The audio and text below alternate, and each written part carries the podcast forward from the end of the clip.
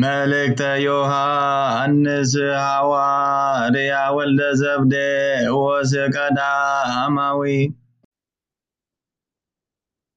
Welcome again, ladies and gentlemen, my beloved brethren and sistren, to the Tewahido Bible study.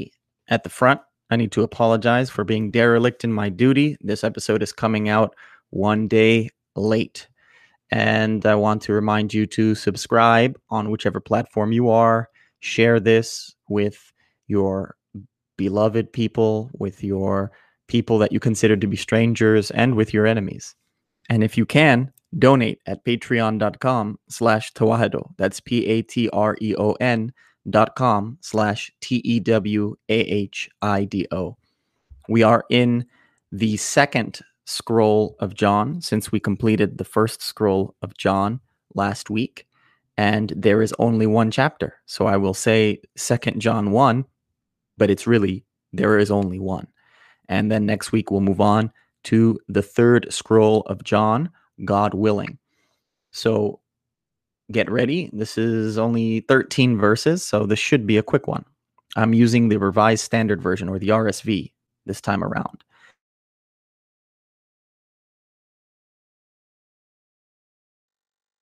And her children, whom I love in the truth, and not only I, but also all who know the truth, because of the truth which abides in us and will be with us forever. Grace, mercy, and peace will be with us from God the Father and from Jesus Christ, the Father's Son, in truth and love.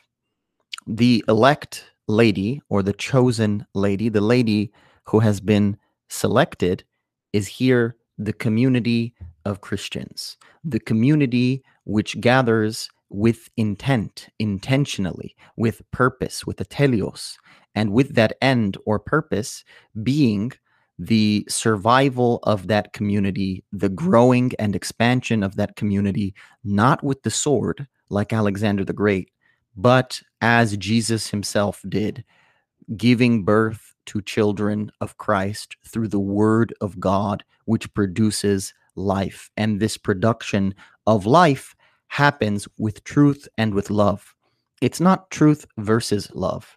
Do not succumb to the dualistic nature of society. Truth is not in opposition to love. You can be equipped with the truth and be able to speak to this truth in love. In fact, Father Thomas Hopko of blessed memory, who has had several podcasts of his own, had one dedicated to speaking the truth in love, using the truth not as a baton to bludgeon our enemies, but as a way to massage or caress people into understanding the love of God and the love of the neighbor, which are at the heart of Christianity. And we'll get to later in verses 4 to 10. Here we have these three great ideals the grace, the mercy, and the peace. The grace is always at the beginning, it is the gifts that are undeserved, that are given to you by God, it is your salvation itself. You did not merit this. It's not a meritocracy when it comes to salvation. It's about getting something for free and thus spending your life giving away everything for free in response.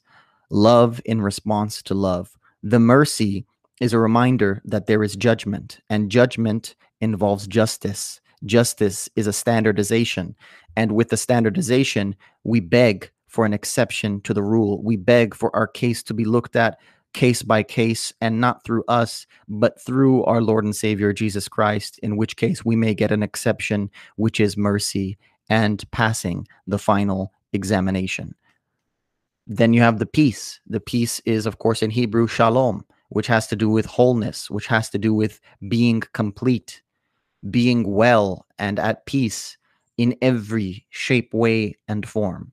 And so you have grace, you have mercy, and you have peace. You have salvation given to you. You have mercy that you request for, and you have wholeness as you await that mercy.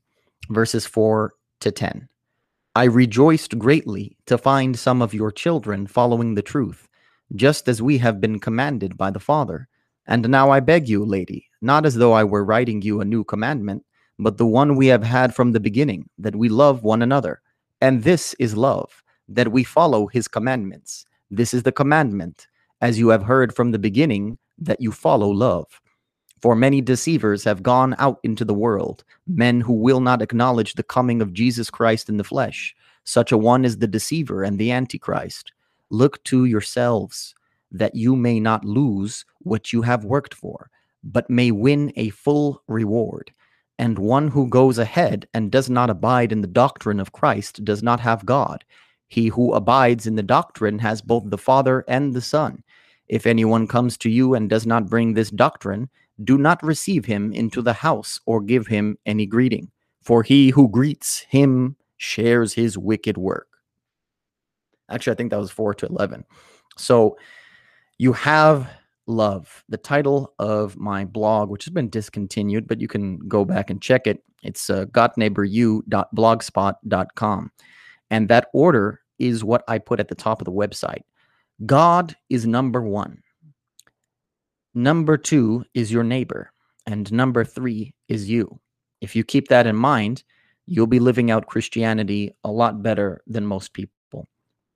And we learn about this love and it's not a new love it's an old love in fact it's so old it's genesis it's bereshit it's in the beginning or in the summit or at the summit right it is explicated and expounded upon in the over 600 explanations from Deuteronomy chapter 5 to the end in Deuteronomy chapter 34 and if you are able to understand all of those things, you should not worry about losing what you have worked for. But if you listen to the deceivers, if you listen to the Antichrist, those people who will make you stray from the love of God, which is the doctrine being spoken of here, and the love of neighbor, giving precedence to God and giving precedence to your neighbor, which includes strangers and enemies, before yourself, if you succumb to that, then you need to worry about losing what you have worked for. But if you are following in the path, you should have confidence and hope that you will receive mercy on the day of judgment. And you should not worry or fret. Verses 12 to the end, which are just 12 and 13. Though I have much to write to you, I would rather not use paper and ink but I hope to come to see you and talk with you face to face, so that our joy may be complete. The children of your elect sister greet you. We learn two main things here. One, if I wanted to give you a modern example, face to face is better than video chat. Video chat is better than a phone call. A phone call is better than text. And a text message is better than an email message, which is better than a smoke signal. I hope most of you understand that and think critically about the medium of communication that you choose to use when you communicate with other people. At the same time, if the Apostle John had chosen only to communicate with these folks face to face, we would have never benefited from this. So, the benefit of committing something to the written word is that you get to clarify something for one community and then you get to have it scripturalized so that it's read aloud and recited for all communities across time and space so that we can learn from the fatherly advice that the apostle John is given to the children of this spiritual community or religious community. Another thing we learn from these final greetings here is that parishes greet one another. Parishes are not islands. Parishes don't get to establish their own church. That is kind of the greatest sadness of the Protestant Reformation is that they didn't reform the Catholic Church. They didn't come back after protesting. In fact, 500 years later, they're still protesting and they've splintered into tens of thousands of different churches. But when we look at the larger communions, the Roman Catholic communion, the Greek communion, the Afro Asiatic communion of which I'm a part, you see far more unity across parishes. You see people staying in touch, staying in contact, people praying for the same hierarchs or for the same patriarchs and for the same bishops. This shows the universality of God as we learn about in the scroll of Ezekiel, right? the Proverbs speak of God's breath of life abominating the sower of seeds of discord amongst the brethren and amongst the sisterin. And so we need to understand that anybody who's trying to split parishes up and split denominations up is abominated by the breath of life of God. And so you don't want to be in that category. You don't want to be on God's bad side. So do the reverse of sowing seeds of discord, sow seeds of accord. And the way that you sow seeds of accord is by sowing the seed of the life giving word of God in every day and in every place. Glory to God for all things.